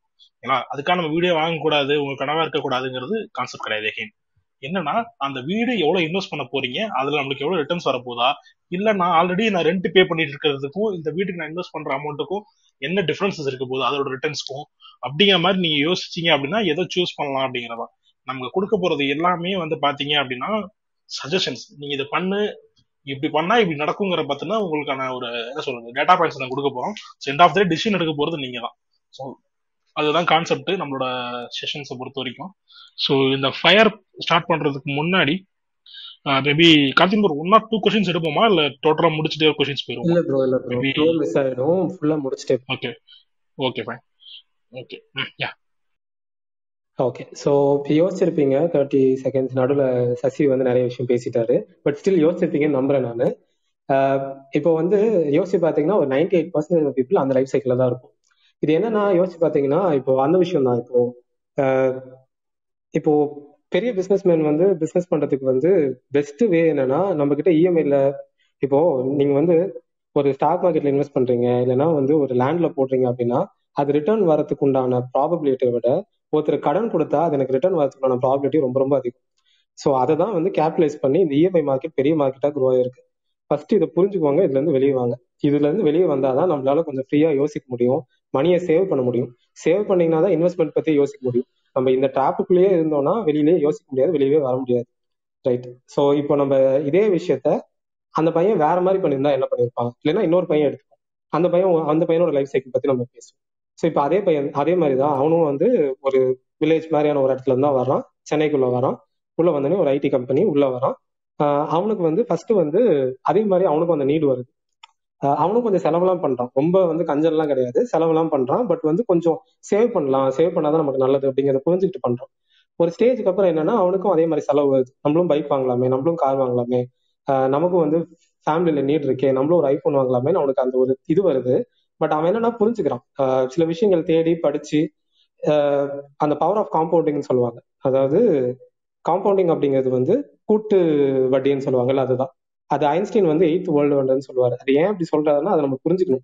அதை பத்தி நம்ம அப்படியே பின்னாடி வருவோம். ஸோ இதெல்லாம் அவன் படிச்சு புரிஞ்சுட்டதுக்கு அப்புறம் என்ன பண்றான்னா ஃபர்ஸ்ட் நம்ம வந்து க்ரோ ஆகணும் அப்படின்னா அந்த பவர் ஆஃப் காம்பவுண்டிங்கை நமக்கு ஃபேவரா ஒர்க் பண்ண வைக்கணும். நமக்கு அகேன்ஸ்டா ஒர்க் பண்ண வைக்கக்கூடாது அப்படிங்கிறத அவன் புரிஞ்சுக்கலாம் இது என்னன்னா நீங்க ஒரு அஞ்சு லட்சம் லோன் வாங்குறீங்கன்னு வச்சுக்கோங்களேன். ஒரு மூணு வருஷத்துக்கு போடுங்க. ஃபிஃப்டீன் பர்சன்டேஜ் வந்து இன்ட்ரெஸ்ட் ரேட்னு வச்சுக்கோங்க. இதை நீங்க ஃபுல்லா கட்டி முடிச்சிருக்கப்போ ஒரு சிக்ஸ் பாயிண்ட் த்ரீ லேக்ஸ் கட்டியிருப்பீங்க மொத்தமா. இப்போ அந்த ஒன் பாயிண்ட் த்ரீ லேக்ஸ் இருக்குல்ல extra one point three lakhs இது நீங்க பேங்க்குக்கு சம்பாதிச்சு கொடுத்துருக்க காசு. மூணு வருஷத்துல இருபத்தஞ்சு பர்சன்டேஜ் பேங்க்குக்கு நீங்க கொடுத்துருக்கீங்க. இந்த ஃபைவ் லேக்ஸ் வச்சு நீங்க என்ன பண்ணிருக்கீங்க? வீட்டில் மேபி லைக் ஒரு டிவி வாங்கியிருப்பீங்க. ஏசி ஃப்ரிட்ஜ் வாஷிங் மிஷின் இல்லைன்னா என்ன சொல்றது? ஒரு கல்யாணத்தோட செலவா இருக்கலாம். பைக்கா இருக்கலாம். காரா இருக்கலாம். என்ன வேணா இருக்கலாம். பட் இதனால நமக்கு ஏதாவது ரிட்டர்ன்ஸ் வந்திருக்கா? ஒன்றும் கிடையாது. என்ன மிஞ்சி போனா கொஞ்சம் சந்தோஷமா இருந்திருக்கும் பட் அந்த சந்தோஷம் எத்தனை நாளைக்கு? இதே நம்மளால வந்து இந்த டிவியோ ஏசியோ வாஷிங் மிஷினோ இல்ல மொபைலோ நம்மளால சம்பாதிச்சு வாங்க முடியாதா? அங்கதான் அந்த இன்ஸ்டன்ட் கிராட்டிபிகேஷன் அப்படின்னு சொல்லுவாங்க. அந்த ஒரு எக்ஸ்பெரிமெண்ட் பண்ணாங்களாம். அது தமிழ்ல ஒருத்தர் சொல்லியிருந்தாரு. அந்த யூடியூப் வீடியோ கிடைச்சா நான் ஷேர் பண்றேன் நல்லா இருக்கும் என்னன்னா லட்டு எக்ஸ்பெரிமெண்டா ஒரு குழந்தைக்கு முன்னாடி ஒரு லட்டு வச்சுட்டு நீ இதை எடுக்காத. நீ எடு நீ சாப்பிடாம ஒரு பத்து நிமிஷம் நீ உட்காந்துருந்தேன்னா நான் வெளியே போயிட்டு வருவேன். போயிட்டு வந்துட்டு நான் உனக்கு ரெண்டு லட்டு தருவேன். இன்கேஸ் நீ எடுத்து சாப்பிட்டீங்கன்னா நான் உனக்கு அந்த ஒரு லட்டு தான். அதுக்கு மேல நான் தரமாட்டேன் அப்படின்னு சொல்லிடுவாங்க. இந்த எக்ஸ்பிரிமெண்ட் வந்து ஒரு பத்து குழந்தைங்க கிட்ட பண்ணியிருக்காங்க. ரெண்டு பேர் தான் வந்து அதை கண்ட்ரோல் பண்ணிட்டு அந்த ரெண்டு லட்டுக்காக வெயிட் பண்ணியிருக்காங்க. அதுக்கப்புறம் அவங்கள வந்து ஒரு இருபது வருஷம் ஸ்டடி பண்ணாங்களா. இது வந்து யூஎஸ்ல நடந்த ஸ்டடி யூஎஸோ இங்கிலாந்து எனக்கு தெரியல. அதை வந்து ஒரு முப்பது வருஷம் அந்த ஸ்டடி பண்றாங்க. முப்பது வருஷம் ஸ்டடிக்கு அப்புறம் என்னன்னா அந்த நான் சொல்ற நம்பர்ஸ் மேபி டிஃப்ரெண்டா இருக்கலாம். இந்த பத்து பேர்ல எட்டு பேர் சொன்னாங்கல்ல அவங்க வந்து லைஃப்ல வந்து பெருசா சாதிக்கல. இந்த ரெண்டு பேர் வந்து நல்ல ஒரு பொசிஷன் போயிருக்காங்க. அது ஏன் அப்படின்னா நமக்கு வந்து அந்த கண்ட்ரோல் இருக்கணும் ஃபர்ஸ்ட் இது நம்மளால அச்சீவ் பண்ண முடியும். அச்சீவ் பண்ண முடியாதுங்கிறது எதுவுமே இல்லை. அது ஏன் உடனே போய் அச்சீவ் பண்ணணும்? உடனே போய் வாங்கணும். கொஞ்சம் தள்ளி போடலாமே. கொஞ்சம் தள்ளி போட்டு நம்ம காசு வாங்கிட்டு நம்ம காசு சம்பாதிச்சு நம்மளே அதை பண்ணலாமே அப்படிங்கிறது ஒண்ணு. இன்னொரு பெனிஃபிட் என்னன்னா இப்போ நீங்க வந்து ஒரு ஃபைவ் லேக்ஸுக்கு பிளான் பண்றீங்க. ஃபைவ் லேக்ஸ் உங்க என்ன வேணா இருக்கட்டும் நீடு இந்த ஃபைவ் லேக்ஸ் நீங்க பிளான் பண்றப்போ நீங்க ஒரு நாலரை லட்சம் நீங்க சம்பாதிச்சாலே போதும் அந்த ஃபைவ் லேக்ஸ் உங்களால ஜென்ரேட் பண்ண முடியும். அது எப்படின்னா நீங்க இன்வெஸ்ட் பண்ணுவீங்க. ஒரு பத்தாயிரம் பத்தாயிரம் ஒரு பதினஞ்சாயிரம் பதினஞ்சாயிரமா நீங்க மியூச்சுவல் ஃபண்ட்லயோ ஸ்டாக்ஸ்லயோ எங்கேயோ இன்வெஸ்ட் பண்றீங்க. அதெல்லாம் நம்ம தனியா பார்ப்போம் அதுக்கப்புறம் பார்ப்போம். எங்கேயோ இன்வெஸ்ட் பண்றீங்க அது உங்களுக்கு ஒரு ரிட்டர்ன்ஸ் ஜென்ரேட் பண்ணி கொடுக்கும். இப்போ நீங்க ஃபர்ஸ்ட் பார்த்ததுல என்னன்னா நம்ம ஒரு ஒன்னே கால் லட்சம் பேங்க்குக்கு நம்ம சும்மா கொடுத்துருக்கோம். செகண்ட் பார்க்கறதுல என்னன்னா நம்ம கொடுக்கறத வச்சுட்டு ஒருத்தர் எங்கேயோ பணத்தை இன்வெஸ்ட் பண்ணி நமக்கு மணி மறுபடியும் நமக்கு திருப்பி கொடுத்துட்டு இருக்கோம் இப்போ இப்படி போறப்போ நீங்க நாலரை லட்சம் வச்சுட்டு உங்களால அஞ்சு லட்சம் ஜென்ரேட் பண்ண முடியும். அப்படி போறப்போ உங்களுக்கு தேவையான அஞ்சு லட்சத்தை நீங்க ஆறரை லட்சம் கொடுத்து வாங்குறீங்க. இதுதான் கணக்கு. நமக்கு இந்த ரெண்டு பெனிஃபிட்டுமே தேவை. அதாவது நம்ம எக்ஸ்ட்ராவும் காசு தரக்கூடாது கம்மி காசுல நிறைய காசையும் சம்பாதிக்கும் அது வந்து அந்த பையன் புரிஞ்சுக்கிட்டான். ஸோ புரிஞ்சுக்கிட்டதுக்கு அப்புறம் என்ன பண்றான் அப்படின்னா ஆஹ் இந்த பக்கம் அந்த டெப்ட் பக்கமே போகல. உலகத்துல யார் வந்து என்ன சொன்னாலும் சரி உனக்கு நான் பொண்ணே தர மாட்டேன்னு சொன்னாலும் சரி நீ தரலைன்னா போ எனக்கு வந்து பேங்க்ல இவ்வளவு பேலன்ஸ் இருக்கு எனக்கு மியூச்சுவல் ஃபண்ட்ஸ்ல இவ்வளவு இருக்கு இதை யார் புரிஞ்சுட்டு வராங்களோ நான் அவங்கள கல்யாணம் பண்ணிக்கிறேன் அப்படின்னு சொல்லிட்டு எல்லாரையும் மவுத் செக் பண்ணிட்டு அவன் அவனோட கோல் நோக்கி போயிட்டு இருக்கான். இப்ப அவனோட கோல் என்ன அப்படின்னா இந்த ஃபினான்ஷியல் ஃப்ரீடம் அட்டைன் பண்றது தான் அதுக்குன்ட்டு அவன் வந்து ரொம்ப கஞ்சனா வாழல அவன் வந்து இப்ப அந்த எக்ஸ்பென்சஸ் வந்து ட்ராக் பண்றான். இப்ப நான் எவ்வளவு செலவு பண்றேன் அப்படிங்கிறத ட்ராக் பண்ணிட்டு அந்த செலவுகளை குறைக்கிறான். இன்னொன்னு என்ன பண்றான் அப்படின்னா இப்ப அந்த அந்த செலவு மட்டும் கொஞ்சம் ஸ்ட்ரெஸ் பண்ணி நான் சொல்லிடுறேன். என்னன்னா மூணு டைப் ஆஃப் பீப்புள் எடுத்துக்கோங்க. ஃபர்ஸ்ட் டைப் ஆஃப் பீப்புள் என்னன்னா நான் பிராண்டட் தான் போடுவேன்னு சொல்லிட்டு ரொம்ப ஹை பிராண்டா போவாங்க. ஒரு three thousand shirt two thousand ஷர்ட்னு போவாங்க. இதுவும் பிரச்சனை. இன்னொருத்தவங்க என்ன பண்ணுவாங்கன்னா ரொம்ப சீப் ஆஃபர் கிடைக்குதுன்னு இஷ்டத்துக்கு வாங்குறது. ஒரு இரநூறுவா முந்நூறுவான்னு சொல்லிட்டு பத்தை போய் அள்ளிட்டு வருது. அந்த பத்து வந்து உங்களுக்கு ஒரு மூணு மாசம் தாங்குமா? இல்ல ஒரு ஆறு மாசம் தாங்குமா? மூணு மாசமே எனக்கு கிட்ட பெருசு. இது ரெண்டுமே தப்பு தான் என்ன பண்றீங்கன்னா தேவையில்லாம தண்டை செலவு பண்றீங்க. அதுக்கு பதிலாக என்ன பண்ணலாம்னா நல்ல பிராண்டட் ஷர்ட் எழுநூறு ரூபாய்க்கு கிடைக்கும். அதை வாங்குறது தான் அந்த மினிமலிசம் கான்செப்ட் இல்லைன்னா வந்து என்ன சொல்றது? கொஞ்சம் சென்சிபிளா வாழ்றது. மினிமலிசம்னா அப்படியே கஞ்சனா வாழ்றதுங்கிறது இல்லை. நான் ஒரு பத்து ஷர்ட் வாங்குறேன். இந்த பத்து ஷர்ட் எனக்கு ஒரு மூணு வருஷத்துக்கு வரும். நான் ஒரு ஒரு வருஷத்துக்கு பத்து ஷர்ட் வாங்கினா என்கிட்ட முப்பது ஷர்ட் இருக்கு போகுது. அதுக்கு நான் ஓவராலா போடுற செலவு பார்த்தீங்கன்னா ஆயிரம் ரூபாய் வச்சுக்கோங்க. வருஷத்துக்கு பத்தாயிரம் போடுறேன். இதுக்கு நீங்க அந்த சைடு போய் மூவாயிரம் ரூபாய்க்கு நான் வந்து பிராண்டட் ஷர்ட்டா வாங்குறேன்னு சொல்லி வாங்கி நீங்க முப்பதாயிரம் செலவு பண்ணாலும் வேஸ்ட் தான். இந்த பக்கம் வந்து மூணு மாசத்துல அழிஞ்சு போற ஒரு விஷயத்த முப்பதாயிரம் ரூபாய் போட்டு வாங்கினீங்கனாலும் அதுவும் வேஸ்ட் தான். ஸோ இந்த தின் லைன் இதுதான் நம்ம பிடிக்கணும். இதை பிடிச்சி நீங்க உங்க லைஃப் ஸ்டைல மூவ் பண்ணீங்கனாலே அது மினிமலிஸ்டிக் லைஃப் ஸ்டைல் பிளஸ் வந்து உங்களுக்கு சாட்டிஸ்பாக்சன் இருக்கும். நீங்க எங்கேயுமே காம்ப்ரமைஸ் பண்ணிக்க போதில்லை உங்களுக்கு வெளியே போய் சாப்பிடணுமா? சாப்பிட போறீங்க. பட் எப்பவுமே வந்து என்னன்னா ஒருத்தர் முப்பது நாளும் போய் வெளியில சாப்பிடுறாருன்னா நீங்க ஒரு அஞ்சு நாள் போய் சாப்பிடுவீங்க. அவ்வளவுதான். இதுதான் அந்த டிஃபரன்ஸ் ட்ரிப்பு போகணும்னா நீங்க ஃபர்ஸ்ட் வந்து லோக்கலா இருக்கக்கூடிய ஏரியாஸ் ட்ரிப்பு போவீங்க. அதுக்கப்புறம் வெளியூர் போவீங்க. எடுத்தோடனே நான் வெளியூர் போகணும்னு போக மாட்டேங்க இதுதான் உங்களுக்கு அவங்களுக்கு உள்ள டிஃபரன்ஸ் அதே மாதிரி ஒரு விஷயத்த செலவு பண்றதுக்கு முன்னாடி எங்கேயாவது போய் ஆஃபர் இருக்காங்க நீங்க தேடுவீங்க. இப்போ ஒரு பத்தாயிரம் செலவு பண்ற இடத்துல உங்களுக்கு ஆறாயிரத்துக்கே பொருள் கிடைக்குதுன்னா அதுக்காக நம்ம டைம் ஸ்பெண்ட் பண்றது தப்பு இல்லை. ஒரு ஒன் ஹவர் தான் டைம் ஸ்பெண்ட் பண்ண போறோம். அந்த விஷயங்கள் நீங்க பண்ணுவீங்களே இருக்கும். ஸோ இதே தான் அந்த பையனும் பண்றான். அவனோட செலவு ஃபுல்லா குறைச்சிடறான். கொஞ்சம் கான்சியஸான டிசிஷன்ஸ் இருக்கிறான் அவனுக்கு நிறைய வந்து மணி சேவ் பண்ண முடியுது. இப்போ அவனுக்கு என்னன்னா ஒரு ப்ரெஷர் இல்லை. சொசைட்டியோட ப்ரெஷர் இல்லை. டெப்டோட ப்ரெஷர் இல்லை. அதனால அவன் ஃப்ரீயா யோசிக்கிறான். அவனால வந்து அவனோட ஸ்கில் செட்ஸ் நிறைய டெவலப் பண்ணிக்க முடியுது. அவனோட கெரியர்ல அவனால எக்ஸ்பென்ஷியலா க்ரோ ஆக முடியுது. இந்த எக்ஸ்பென்ஷியல் க்ரோத் அப்படிங்கிறது நீங்க ஈஸியா ஃபீல் பண்ணலாம். எஸ்பெஷலி ஐடியில் நீங்க முதல்ல டுவெண்ட்டி தௌசண்ட் வாங்குவீங்க அப்படியே கொஞ்சம் கொஞ்சம் கொஞ்சமா போறப்போ ஒரு டென் இயர்ஸ் எக்ஸ்பீரியன்ஸ் வந்தீங்கன்னா ஒன் லேக் சேலரிலாம் ஈஸியா வாங்க முடியும். ஸோ அந்த எக்ஸ்பெனன்ஷியல் க்ரோத்தை அவன் ஈஸியா ஃபீல் பண்றான். ஒன் லேக் டூ லேக் அந்த மாதிரி அவன் ஃபீல் பண்றான். இனிஷியலா அவன் வந்து வாங்குற சேலரியில ஒரு செவன்டி பர்சன்டேஜ் வந்து அவனுக்கு செலவு இருக்கு. அதுக்கப்புறம் போக போக என்ன ஆகுதுன்னா அது அப்படியே கொஞ்சம் கொஞ்சமா குறைஞ்சி ஒரு டுவெண்ட்டி பர்சன்டேஜ் தான் அவனுக்கு செலவு இருக்கு. எயிட்டி பர்சன்டேஜ் அவனால சேவ் பண்ண முடியுது. இந்த ஸ்டேஜ் அட்டன் பண்றதுக்கு அப்புறம் அவன் என்ன பண்றான்னா நிறைய விஷயங்கள் தெரிஞ்சுக்கலாம் எங்கெல்லாம் இன்வெஸ்ட் பண்ணும் அப்படிங்கிறது தெரிஞ்சுட்டு கொஞ்சம் கொஞ்சமா இன்வெஸ்ட் பண்ணவும் ஆரம்பிச்சிடறான். கொஞ்சம் தப்பு பண்ணி தான் கத்துக்க முடியும். போட்டோன்னே உங்களுக்கு எல்லாமே லாபம் தராது. பட் அதை எந்த அளவுக்கு சென்சிபிளா பண்ண முடியுமோ அந்த மாதிரி பண்ணி கத்துக்கிட்டு கொஞ்சம் கொஞ்சமா மூவ் ஆகிட்டே இருக்கான். அப்புறம் என்ன பண்றான்னா அவனோட தேர்ட்டி ஃபைவ் ஏஜ்ல வந்து ஒரு வீடு வாங்குறான். மேபி நீங்க சொல்லலாம். நான் வந்து டுவெண்ட்டி ஃபைவ்ல வீடு வாங்கியதுனா நாற்பது லட்சத்துல வாங்கியிருப்பேன். தேர்ட்டி ஃபைவ்ல வாங்குறப்போ நான் அறுபது லட்சத்துல வாங்குவேன். இது ஓகேவா அப்படின்னு கேட்பீங்க. பட் அதே கால்குலேஷனை திருப்பி போட்டு பாருங்க. அந்த வீட்டை நீங்க நாற்பத்தி நாற்பத்தஞ்சு லட்சம் தான் நீங்க வாங்கினீங்களா? இல்ல நீங்க ஹவுசிங் லோனை பொறுத்த வரைக்கும் என்னதான் குட்டி கதை நடிச்சு நீங்க ப்ரீபே பண்ணாலும் ஐம்பது பர்சன்டேஜ் ஆகுது நீங்க பேங்க்கு கொடுக்காம உங்களால வெளியே வர முடியாது.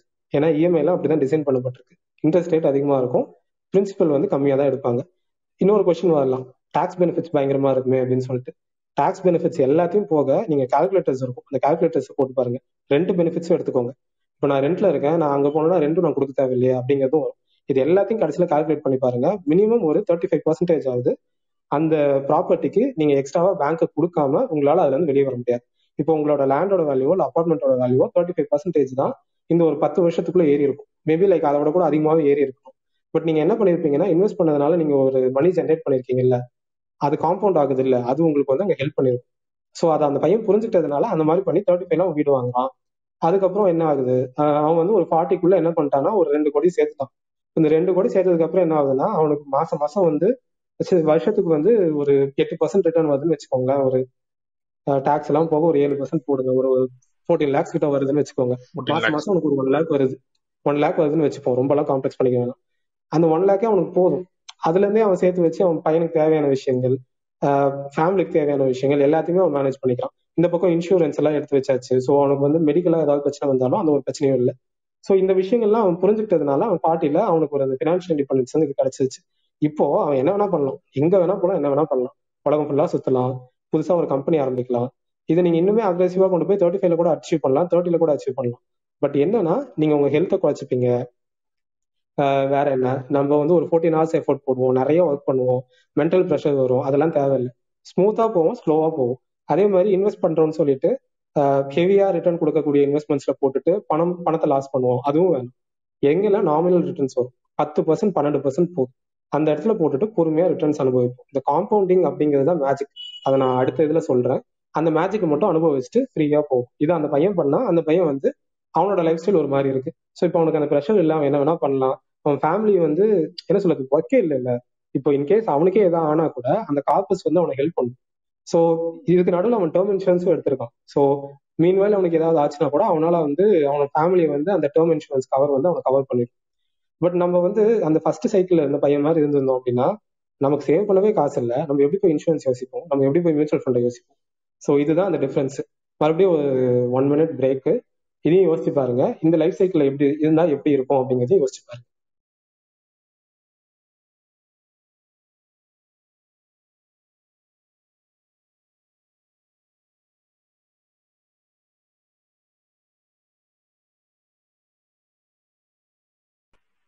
ஓகே ஸோ நான் ஒரு சின்ன ரிசர்ச் மட்டும் கொடுத்துட்றேன். நம்ம டெக்கிஸ் ஃபார் டெக்கிஸ்ல டெய்லி ஒரு டெக் டாபிக் எடுத்து பேசிட்டு இருக்கோம். So new lis new follow listeners வந்திருக்காங்க உங்களுக்காக நீங்கள் கிளப்பை ஃபாலோ பண்ணாலும் ஃபாலோ பண்ணிக்கோங்க.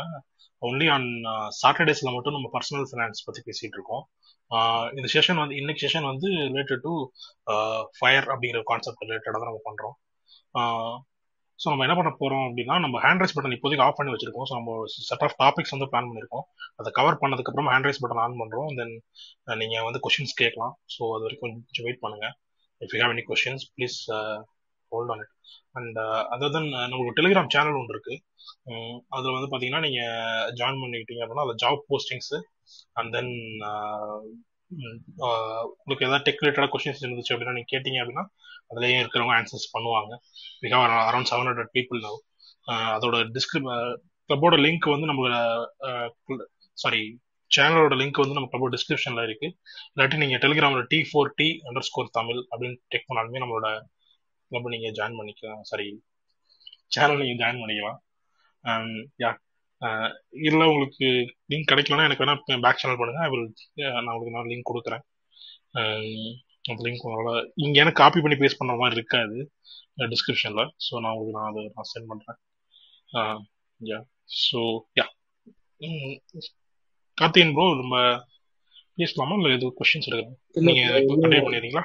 இன்னும் ரெண்டு செக்ஷன் இருக்கு ரெண்டு பார்ட் இருக்கு. அது சீக்கிரம் முடிஞ்சிடும் போலாம். சோ இதுக்கப்புறம் பேச போறதுதான் லைக் இது வந்து பேஸ் செட் பண்ணியாச்சு. சோ இப்போ நமக்கு தெரிஞ்சிருக்கும் என்ன தப்பு பண்றோம் எதை நோக்கி போகணும்னு தெரிஞ்சிருக்கும். இதுக்கப்புறம் என்ன பண்ணலாம் அப்படிங்கிறத பேச போறோம். சோ இதுதான் முக்கியமான செக்ஷன் நீங்க யாரையாவது இன்வைட் பண்ணோம் அப்படின்னா இன்வைட் பண்ணிடுங்க. அப்படியே போகலாம் ரைட் ஸோ இப்போ ஃபினான்ஷியல் ஃப்ரீடம் டாபிக் உள்ள வருவோம். ஃபினான்ஷியல் ஃப்ரீடம் ஃபார்ட்டி உங்க ஏஜ் ஃபார்ட்டி ஏஜ்ல நீங்க வந்து ஃபினான்ஷியல் ஃப்ரீடம் அச்சீவ் பண்ணணும் அச்சீவ் பண்ணணும் அப்படின்னா இந்த ஃபார்ட்டிங்கிறது வந்து ஒரு டுவெண்ட்டி ஃபைவ்ல இருக்கவங்களுக்கு பாசிபிள் தேர்ட்டில இருக்கவங்களுக்கு பாசிபிள் இப்போ நீங்கள் தேர்ட்டி ஃபைவ்ல இருக்கீங்கன்னா உங்களுக்கு மேபி பாசிபிளாக இருக்காது. இது வந்து ஒருத்தருக்கும் இன்னொருத்தருக்கும் டிஃபர் ஆகும். ஸோ வந்து சில கால்குலேட்டர்ஸ் இருக்கு. அது எல்லாமே நான் குரூப்ல ஷேர் பண்றேன். ஸோ அந்த கால்குலேட்டர்ஸ் வச்சு நீங்க தெரிஞ்சுக்கோங்க. நம்ம இப்போ கான்செப்ட் மட்டும் பார்க்கலாம். ஸோ அகைன் நம்ம இங்க வந்து இதை பண்ணுங்க இப்படி பண்ணுங்க அப்படிங்கிறது இல்லை. இந்த விஷயங்கள் எல்லாம் தெரியப்படுத்தணும். அதுதான் ஐடியா இதுல வந்து பின் பாயிண்டடா வந்து இப்படி பண்ணா இது ஒர்க் அவுட் ஆயிடுமா அப்படின்னா அது ஆகலாம் ஆகாமலையும் போகலாம். பட் வந்து அதோட ப்ராபிலிட்டி என்ன? இது நடக்கிறதுக்குனால ப்ராபிலிட்டி வந்து ஒரு தொண்ணூறு சதவீதம் ப்ராபிலிட்டி இருக்கு. இப்படி பண்ணீங்கன்னா இந்த ரேஞ்சை நீங்க உங்களால் ரீச் பண்ண முடியும் அப்படிங்கிறதுக்கான ப்ராபிலிட்டி அதிகம். அது வந்து நிறைய பேர் ஸ்டடி பண்ணி சொல்லியிருக்காங்க. நிறைய பேர் அவங்களோட ரியல் லைஃப் எக்ஸ்பீரியன்ஸ் சொல்லியிருக்காங்க. நம்ம கால்குலேட் பண்ணும்போது நமக்கும் தெரியுது. ஸோ இதெல்லாம் வச்சுட்டு தான் நம்ம அதை சொல்றோம். ரைட் ஸோ ஸ்டெப் பை ஸ்டெப்பா போயிடலாம். யாராவது நோட்ஸ் எடுக்கணும்னா கூட எடுத்துக்கோங்க. ஃபர்ஸ்ட் ஃபர்ஸ்ட் விஷயம் நம்ம இதுல பேசுறது வந்து உங்களுக்கு தெரிஞ்சிருக்கும். நம்ம டெப்ட்ல இருந்து வெளியே வரணும். முதல் ரூலே என்னன்னா காம்பவுண்டிங் உங்களுக்கு ஃபேவரா ஒர்க் ஆகணும். காம்பவுண்டிங் உங்களுக்கு அகேன்ஸ்டா ஒர்க் ஆகக்கூடாது. நீங்க என்ன போய் இன்வெஸ்ட் பண்ணாலுமே ரெண்டு இது ரெண்டு விஷயம் இருக்குன்னு வச்சுக்கோங்களேன். ஒரு இடத்துல நீங்க வந்து ஒருத்தருக்கு எக்ஸ்ட்ரா காசு கொடுத்துட்டு இருக்கீங்க இன்னொரு இடத்துல நீங்க போய் எக்ஸ்ட்ரா காசு சம்பாதிக்கிறீங்க. இது ரெண்டும் எப்பயுமே ஒர்க் ஆகாது. அதை நீங்க அதை நீங்க முடிச்சிடணும். சில இடத்துல ஒர்க் ஆகும். எப்படின்னா நீங்க வந்து சே ஃபார் எக்ஸாம்பிள் நீங்க ஹவுசிங் லோன் போட்டிருக்கீங்க. அந்த ஹவுசிங் லோன் பத்து வருஷம் முடிச்சிட்டீங்க அப்படின்னா அதுக்கப்புறம் நீங்க ரெண்டையும் பேரலா எடுக்கலாம். பட் வந்து நீங்க ஃபர்ஸ்ட் ஃபைவ் இயர்ஸ்ல இருக்கீங்க அப்படின்னா நீங்க ஹவுசிங் லோனை முடிக்கிறது தான் பெஸ்ட் ஸோ அது நம்ம தனி டாபிக் அது டீட்டெயிலாக தனியாக பேசுவோம். ஸோ ஃபர்ஸ்ட் மேட்ரு என்ன அப்படின்னா உங்க கடன்லாம் ஏதாவது இருந்தால் கடன்லேருந்து வெளியே வாங்க. கடன் வாங்காதீங்க. இதுதான் ஃபர்ஸ்ட் செகண்ட் என்ன அப்படின்னா உங்களோட எக்ஸ்பென்சஸை ட்ராக் பண்ணுங்க. இது வந்து ரொம்ப கிரிட்டிக்கலான ஒரு விஷயம். இதை நம்ம பண்ணாதான் நம்ம கைக்கு எவ்வளோ சேலரி வருது எவ்வளோ வெளியே போகுது எதை நம்ம சேவ் பண்ண முடியும் எதை இன்வெஸ்ட் பண்ண முடியும் நமக்கு தெரியும். முன்னாடி சொன்ன அதே டாபிக் தான் மினிமலிஸ்டிக் லைஃப் வாழுங்க அதுக்குன்ட்டு கஞ்சத்தனமா இருக்கணுங்கிறது நீட் இல்லை. ஸோ பிராண்டட் ஷர்ட்ஸே வாங்குங்க பிராண்டடான விஷயங்களே வாங்குங்க. பட் அந்த பிராண்ட் வந்து டூ காஸ்ட்லியா இல்லாம ஒரு நார்மலான பிராண்டா வச்சுக்கோங்க. அண்ட் தென் வந்து ரொம்ப ஆஃபர் இருக்குன்னு சொல்லிட்டு எல்லாத்தையும் வாங்காதீங்க. இந்த கிரெடிட் கார்டுலாம் யூஸ் பண்ணோம் அப்படின்னா ஒரு டூ தௌசண்ட் ருபீஸ் பொருள் இருக்குன்னு வச்சுக்கோங்களேன். அதுதான் நமக்கு தேவையா இருக்கும். பட் வந்து போட்டிருப்பான். டென் தௌசண்ட் வாங்கினீங்கன்னா உங்களுக்கு டென் பர்சன்ட் ஆஃபர் அப்படின்னு சொல்லிட்டு. தேவையே இல்லைனாலும் போய் டென் தௌசண்ட் பொருள் வாங்குவோம். அந்த மாதிரி முட்டாள்தனம்லாம் பண்ணாதீங்க. எது தேவையோ அதை மட்டும் வாங்குங்க. ஸோ அதுதான். இந்த எக்ஸ்பென்சஸ் நீங்கள் ட்ராக் பண்ணாதான் தெரியும். இல்லைன்னா வச்சுக்கோங்களேன் முன்னாடிலாம் நம்ம கையில காசு கொடுத்து செலவு பண்ணுறப்போ நமக்கு வந்து கையிலேருந்து போகிற மணியோட வேல்யூ தெரியும். இப்போ எல்லாம் ஸ்வைப்பு எல்லாம் கூகுள் பே அப்படிங்கிறப்போ நமக்கு அதோட வேல்யூ தெரிய மாட்டேங்குது. ஸோ நீங்க ட்ராக் பண்ணாலொழிய உங்களால வந்து எங்க போகுது அப்படிங்கிறதே கண்டுபிடிக்க முடியாது. ஸோ உங்க எக்ஸ்பென்சஸை ட்ராக் பண்ணுங்க. ட்ராக் பண்றப்போ உங்களுக்கு விசிபிளா தெரியும். இந்த இடத்துல பிரச்சனை இருக்கு. இந்த இடத்துல இம்ப்ரூவ் பண்ணும் அப்படிங்கிறது தெரியும். ரைட் ஸோ இதுக்கப்புறம் என்ன பண்ணும் அப்படின்னா உங்க சேவிங்ஸ் ரேட் இருக்கு இல்லையா? அதை வந்து இன்க்ரீஸ் பண்ணும்.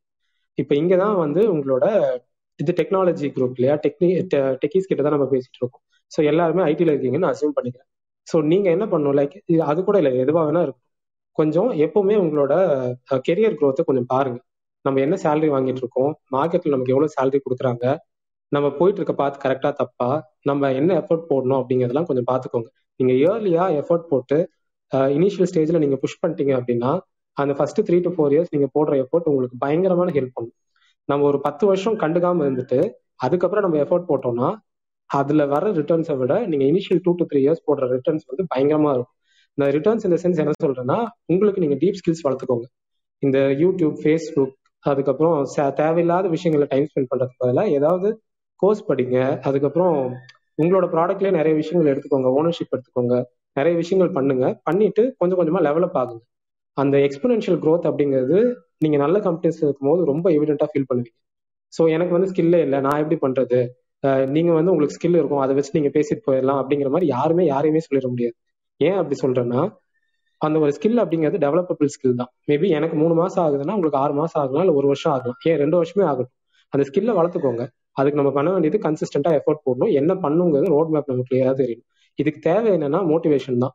ஸோ அந்த மோட்டிவேஷனுக்கு வந்து வெளியில என்னென்ன சேலரி தராங்க என்னென்ன ரோல்ஸ் இருக்கு இதை போகணும்னா என்ன பண்ணணும் அப்படிங்கிறத பார்த்துட்டு மோட்டிவேஷனல் ஃபேக்டர் வந்து மணி தான் எப்பவுமே.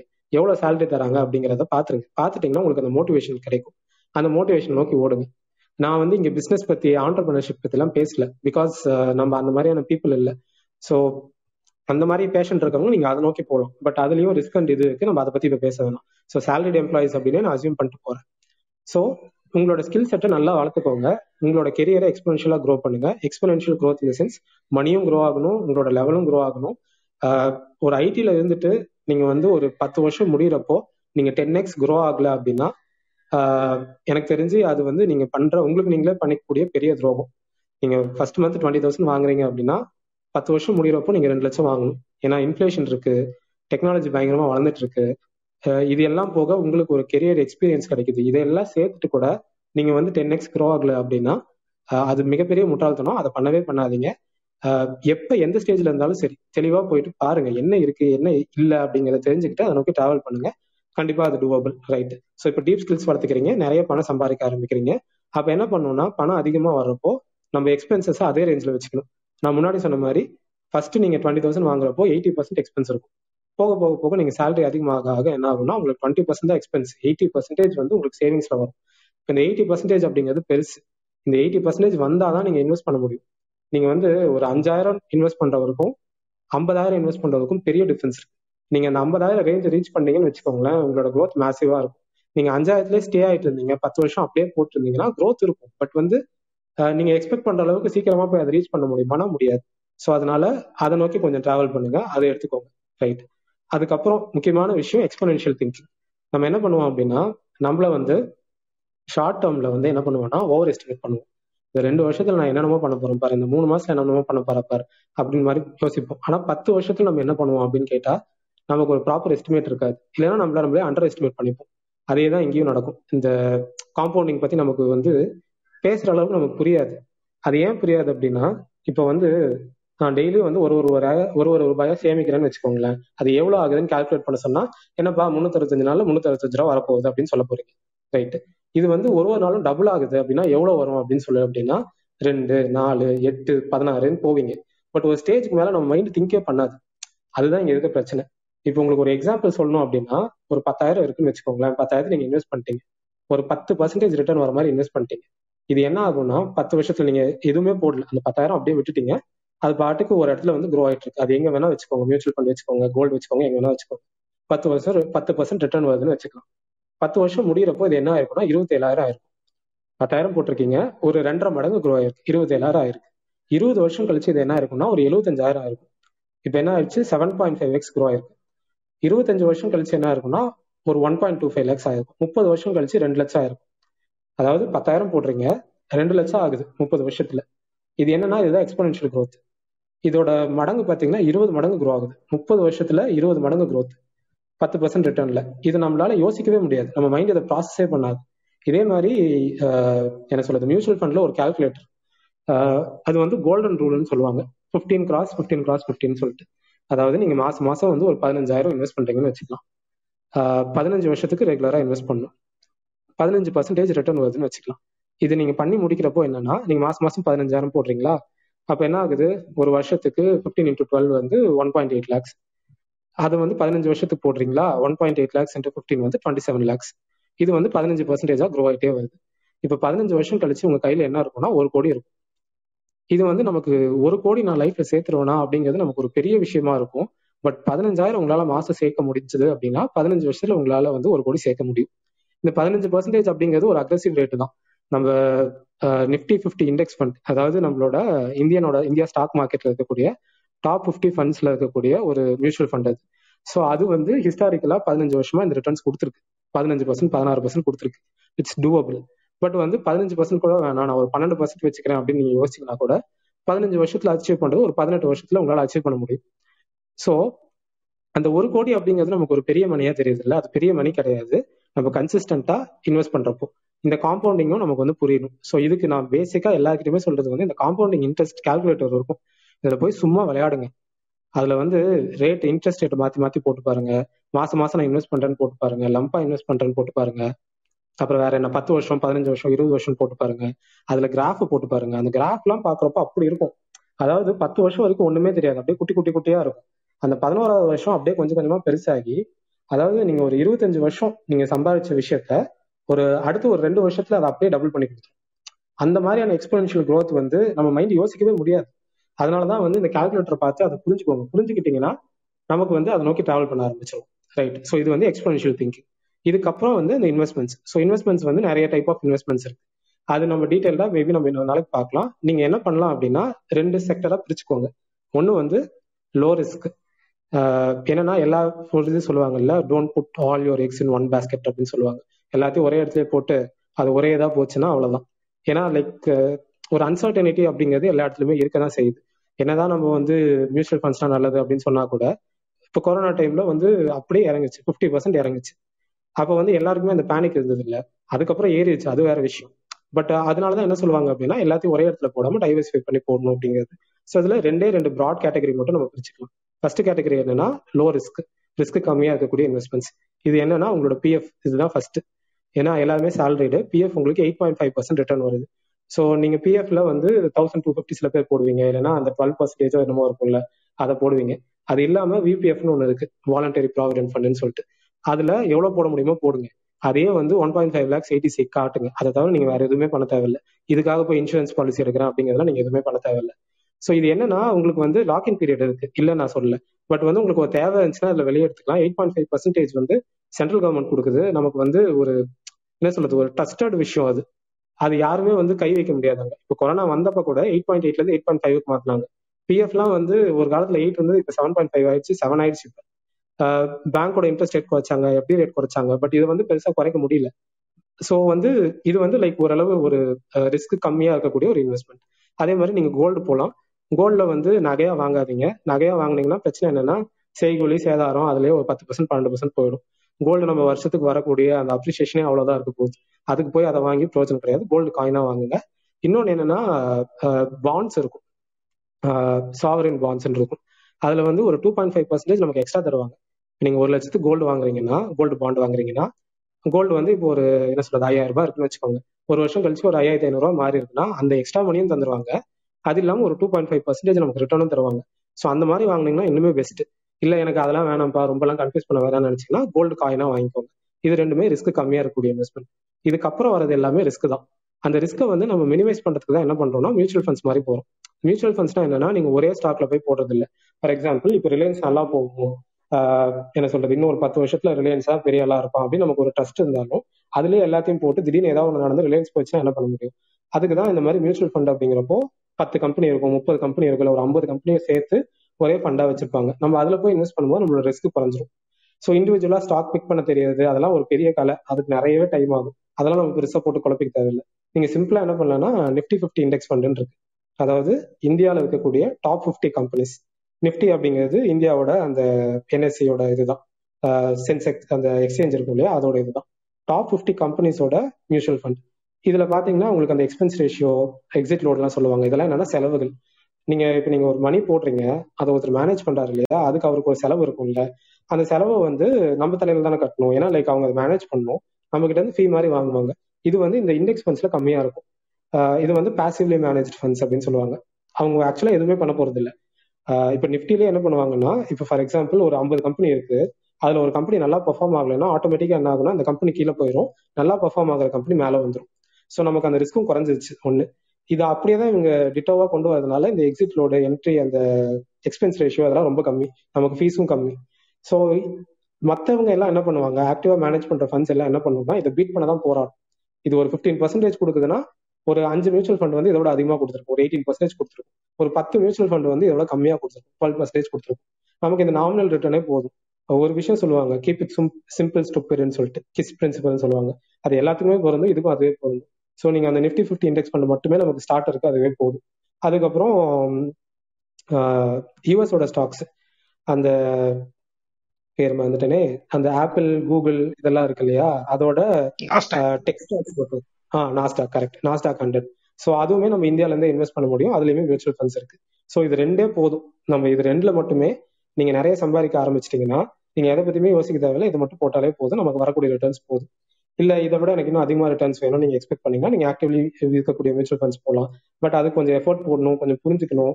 அதெல்லாம் பண்ணிட்டு அதுக்குள்ள போகலாம் இதையும் நான் முடிச்சிட்டேன் அப்படின்னா நீங்க ஸ்டாக் மார்க்கெட்டுக்குள்ள போகலாம் கரெக்டான ஸ்டாக்ஸ் பிக் பண்ண தெரியணும்.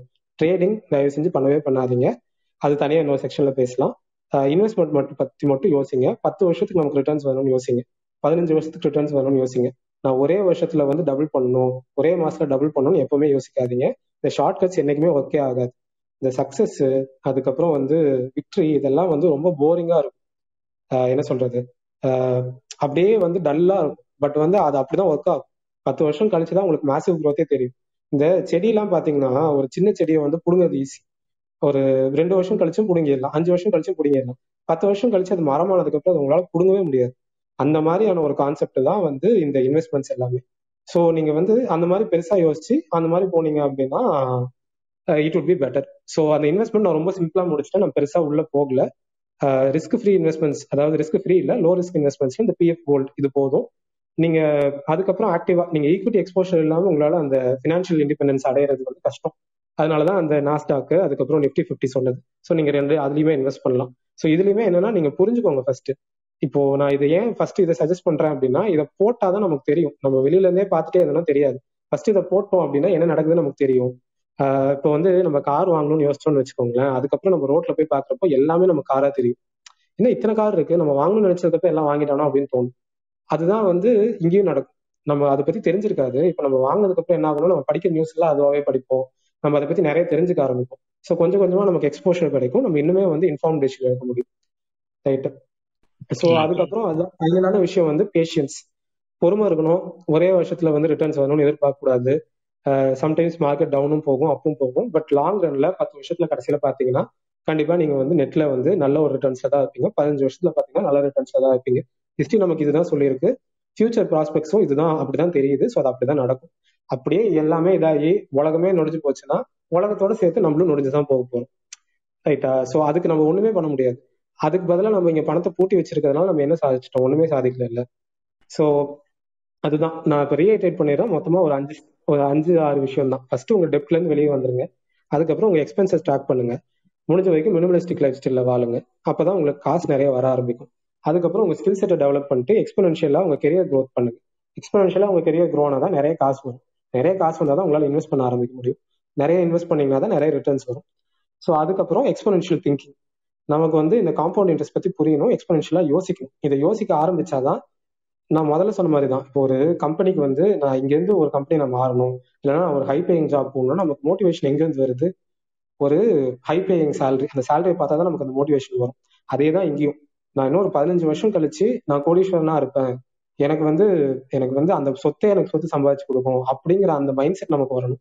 அதுக்கு அந்த மணி வேல்யூவை பார்த்தா தான் வரும். அதுக்கு தான் இந்த காம்பவுண்ட் இன்ட்ரெஸ்ட் கால்குலேட்டர்ல போய் விளையாடி பார்க்க சொல்றது. ஃபுல்லா விளையாடி பாருங்க. விளையாடி பார்த்ததுக்கு அப்புறம் நமக்கு அது புரிஞ்சிடும் அந்த விஷயத்த நல்லா புரிஞ்சுக்கோங்க. உள்வாங்கிக்கோங்க. அதுக்கப்புறம் இன்வெஸ்ட்மெண்ட்ஸ் இன்வெஸ்ட்மெண்ட்ஸ்ல இந்த லோ ரிஸ்க் இன்வெஸ்ட்மெண்ட்ல பிஎஃப் கோல்டு இது போதும். நீங்க மற்ற விஷயங்களும் நீங்க தேடி படிச்சு புரிஞ்சுக்கோங்க. பட் வந்து ரொம்ப டைவர்சிஃபை பண்ண தேவையில்ல. அதே நேரத்துல எல்லாத்தையும் ஒரே இடத்துல போடணுங்கிற அவசியமும் இல்லை. இதுக்கப்புறம் வந்து கொஞ்சம் ரிஸ்க் எடுத்து தான் ஆகணும். அதுக்கு வந்து மியூச்சுவல் ஃபண்ட்ஸ் போகலாம் அதுக்கப்புறம் நீங்க அடுத்த லெவல் போகணும்னா ஸ்டாக்ஸும் போகலாம் அதுக்கு அடுத்த விஷயம் பேஷியன்ஸ் ரொம்ப ரொம்ப அமைதியா இருக்கணும் பொறுமையா இருக்கணும். சக்சஸ் விக்டரி டேக்ஸ் டைம் அந்த மரம் தான் நீங்க மரத்தை நல்லா புரிஞ்சுக்கிட்டீங்கன்னா போதும். செடியா இருக்கும்போது புடுங்க ஈஸி மரமா இருக்கும்போது புடுங்கவே புடுங்க முடியாது. இது ரெண்டுத்துக்குமே போதும் நீங்க மொதல் கடன் வாங்குறப்பவே நீங்க வெளியே வந்துடலாம். நீங்க வந்து bike loan car loan housing loan அதுக்கப்புறம் personal loan top up loan போயிட்டே இருந்தீங்கன்னா உங்ககிட்ட இருந்து அந்த பழக்கத்தை வெளியில எடுக்கவே முடியாது. அதே இந்த பக்கம் வச்சுக்கினா நீங்க வந்து என்ன சொல்றது? கொஞ்சம் கொஞ்சமா இன்வெஸ்ட் பண்ண ஆரம்பிச்சு கொஞ்சம் கொஞ்சம் கொஞ்சமா அந்த ரிட்டர்ன்ஸ் பார்க்க பார்க்க ஆரம்பிச்சீங்கன்னா நீங்க ஒரு ஒன் க்ரோர் காப்பஸ் கிரியேட் பண்ணிட்டீங்கன்னா உங்களை யாருனாலும் அச்சிக்கவே முடியாது. நீங்க அதுக்கப்புறம் ரிஸ்கே தேவையில்லைன்னு சொல்லிட்டு நீங்க எஃப்டியில போட்டா கூட போதும். ஒரு ரெண்டு கோடி சேர்த்துட்டீங்கன்னா நீங்க எதுக்கு ரிஸ்க் எடுக்கணும்? எஃப்டியில போட்டு ஆறு பர்சன்ட் வந்தா போதும். ரெண்டு லட்சம் வருது மாசத்துக்கு. அதுக்கு மேல என்ன பண்ண போறீங்க? அந்த மாதிரியான தாட் ப்ராசஸ் வளர்த்துக்கோங்க. அந்த மாதிரியான தாட் ப்ராசஸ் வளர்த்துக்கிட்டீங்கன்னா முடிஞ்சு. ஸோ இதுல வந்து நீங்க கொஞ்சம் கொஞ்சமா கத்துக்கணும். கொஞ்சம் கொஞ்சமா உள்ள போகணும். அதெல்லாம் மேபி நம்ம வந்து ஸ்பெசிஃபிக்கான கொஸ்டின்ஸ் எடுக்கலாம். அதுக்கப்புறம் லைக் இதுல என்னென்ன ஸ்பெசிஃபிக்கா பார்க்கணும் அப்படிங்கிறது நம்ம அடுத்தடுத்த செஷன்ல கூட பேசலாம். ஸோ நம்ம ஒரு சீரீஸ் ஆஃப் செஷன்ஸாக பண்ண போகிறோம் ஸோ இந்த மணி பற்றி மணி வேல்யூ அப்படிங்கிறது வந்து பார்த்தீங்கன்னா நமக்கு எப்படி ஒர்க் அவுட் ஆகுங்கிறத பற்றி அப்படியே நான் என்ன நினைப்பேன் நான் எதுல ரிஸ்க் எடுக்கிறதுக்கு முன்னாடி ஒரு சில பேர் யோசிப்பாங்க நான் அமௌண்ட் நான் கையில் வச்சிருந்தாலே எனக்கு ரிஸ்க் கிடையாது அது வந்து எனக்கு வந்து அமௌண்ட்டாக இருக்க போகுது அப்படின்னு நினைக்கிறது வந்து ஒரு சின்ன பிரச்சனை இருக்கு என்னன்னா இன்ஃபிளேஷன் அப்படின்னு சொல்லி சொல்லுவாங்க நிறைய நீங்க அடிக்கடி நம்ம நியூஸ்ல எல்லாம் கேட்டிருப்போம் பணவீக்கம் வந்து இந்த இந்த ரேஞ்ச தொட்டுச்சு அந்த ரேஞ்ச் தொட்டுச்சு அப்படின்னு நான் பண்ணிடுறேன் நான் பண்ணிடுறேன். ஆ இல்ல நீங்க அப்படியே கன்டினியூ பண்ணுங்க கன்டினியூ பண்ணிட்டு ஓகே இன்ஃபிளேஷன் பத்தி நிறைய கேள்விப்பட்டிருக்கீங்களா? எனக்கு தெரியல. பணவீக்கம்னு சொல்லிட்டு அடிக்கடி நம்ம இதுல சொல்லுவாங்க. நியூஸ்லாம் நம்ம நிறைய தடவை கேள்விப்படுவோம். இந்தியாவின் பணவீக்கம் வந்து இத்தனை பர்சன்ட் இருக்கு. இதை பத்தி வந்து நிதியமைச்சர் பேசினாரு அப்படின்லாம். அந்த இது என்ன அப்படின்னா பணவீக்கம் அப்படிங்கிறது ஈஸியா புரிஞ்சுக்கணும் அப்படின்னா இன்னைக்கு வந்து ஒரு பொருள் நீங்க ஒரு நூறு ரூபாய்க்கு வாங்குறீங்க அப்படின்னா அடுத்த வருஷம் வந்து ஃபார் அன் எக்ஸாம்பிள் நம்மளோட இந்தியன் எக்கனாமில இன்னைக்கு வந்து இன்ஃபிளேஷன் ஒரு செவன் பர்சன்ட் கால்குலேட் பண்ணிட்டேன்னு வச்சுக்கோங்களேன். நாளைக்கு இன்னைக்கு நான் நூறு ரூபாய்க்கு வாங்குற பொருள் அடுத்த வருஷம் நூத்தி ஏழு ரூபாய் கொடுத்து வாங்கணும். ஓகேங்களா? இப்போ அந்த நூறு ரூபாய் எடுத்துட்டு போயிட்டு நான் ஃபார் அன் எக்ஸாம்பிள் நம்ம நீங்க என்னோட பிக்ஸ்ட் டெபாசிட்லயோ இல்ல என்னோட பர்சனல் பேங்க் பிக்ஸ்ட் டெபாசிட்ல போட்டீங்கன்னா எனக்கு தெரிஞ்சு இன்னைக்கு தேதிக்கு five point five to six percent தான் கொடுக்குறாங்க ஒரு நார்மல் பர்சனுக்கு ஓகேங்களா? இல்ல மேக்ஸே சொல்றேன் நான். ஓகே சேவிங்ஸ் அக்கௌண்ட்ல வச்சிருந்தீங்க அப்படின்னா உங்களுக்கு three point five to four percent தான் கிடைக்கும். ஓகேங்களா? இது இன்ஃபிளேஷன் செவன் பர்சன்ட் இருக்குன்னா நான் நூறு ரூபாய்க்கு இன்னைக்கு வாங்கின பொருளா அடுத்த வருஷம் வாங்குறப்போ நூத்தி ஏழு ரூபாய்க்கு வாங்குறேன். அப்ப என்ன ஆயிடுதுன்னா என்னோட அமௌண்ட் வந்து நூறு ரூபா நான் போட்டு வச்சது நூத்தி மூணு ரூபாய் கன்வெர்ட் ஆயிருக்கு. இங்க என்னோட லாஸ்ங்கிறது ஃபோர் பர்சன்ட் அதாவது என்னோட நாலு ரூபா வந்து லாஸ் ஆயிருக்கு. என்னோட மணி வேல்யூ வந்து குறைஞ்சிருக்குன்னு அர்த்தம். ஸோ இப்போ என்ன பண்ணணும்னா நம்மளோட இன்வெஸ்ட்மெண்ட் ரிட்டர்ன்ஸ் பத்தி நம்ம பேச நம்ம யோசிக்கிறப்பவே அது வந்து இன்ஃபிளேஷனை பீட் பண்ணுமா? அப்படிங்கறதையும் நம்ம சேர்த்து பார்க்கணும். இன்ஃபிளேஷனை பீட் பண்றது அப்படின்னு என்னன்னா எனக்கு for an example twelve percent எனக்கு ரிசல்ட் ரிட்டர்ன் வருது அப்படின்னா அது வந்து மைனஸ் இன்ஃபிளேஷன் அது எவ்வளவு எனக்கு பணம் சம்பாதிச்சு கொடுத்துருக்குன்னு நம்ம தெரிஞ்சுக்கணும் அப்படின்னா அஞ்சு ரூபாய் எனக்கு எக்ஸ்ட்ரா சம்பாதிச்சு கொடுத்துருக்கு. ஏன்னா நூறு ரூபாய்க்கு வாங்கின பொருள் நான் நூத்தி ஏழு ரூபாய்க்கு இந்த வருஷம் வாங்குறேன். அப்புறம் நூத்தி பன்னெண்டு ரூபாய் இது மாதிரி இருக்குன்னா எனக்கு அஞ்சு ரூபா லாபம். ஸோ நம்ம எப்பொழுதுமே இந்த இன்ஃபிளேஷனையும் இல்லை அந்த மணி வேல்யூ கால்குலேட் பண்றப்ப இதை நீங்க தெரிஞ்சு வச்சுக்கிறது பெட்டர் ஸோ மணி வேல்யூ பத்தி நம்ம இன்னொரு ஒரு மணி எப்படி டிப்ரிஷியேட் ஆகுது? நீங்க மணியை அதாவது பணத்தை வந்து பணம் வந்து யூஸே கிடையாது. ஓகேங்களா? அதை வந்து நீங்க நீங்க ஒரு கரெக்ட் இன்வெஸ்ட்மெண்ட்ல பண்ணி இன்ஃபிளேஷனை பீட் பண்ணா மட்டும்தான் ஹெல்ப் பண்ணும். ஸோ நம்ம கொஷின்ஸ் கொஞ்சம் எடுக்கலாம்னு நினைக்கிறேன். உங்களுக்கு இது ரிலேட்டடா கொஷின்ஸ் ஏதாவது இருக்கு? எப்படி என்னோட போர்ட்ஃபோலியோ ஃபிக்ஸ் பண்ணணும்? அது மாதிரி ஏதாவது இருந்துச்சு அப்படின்னா நம்ம அதுல இருந்து போகலாம்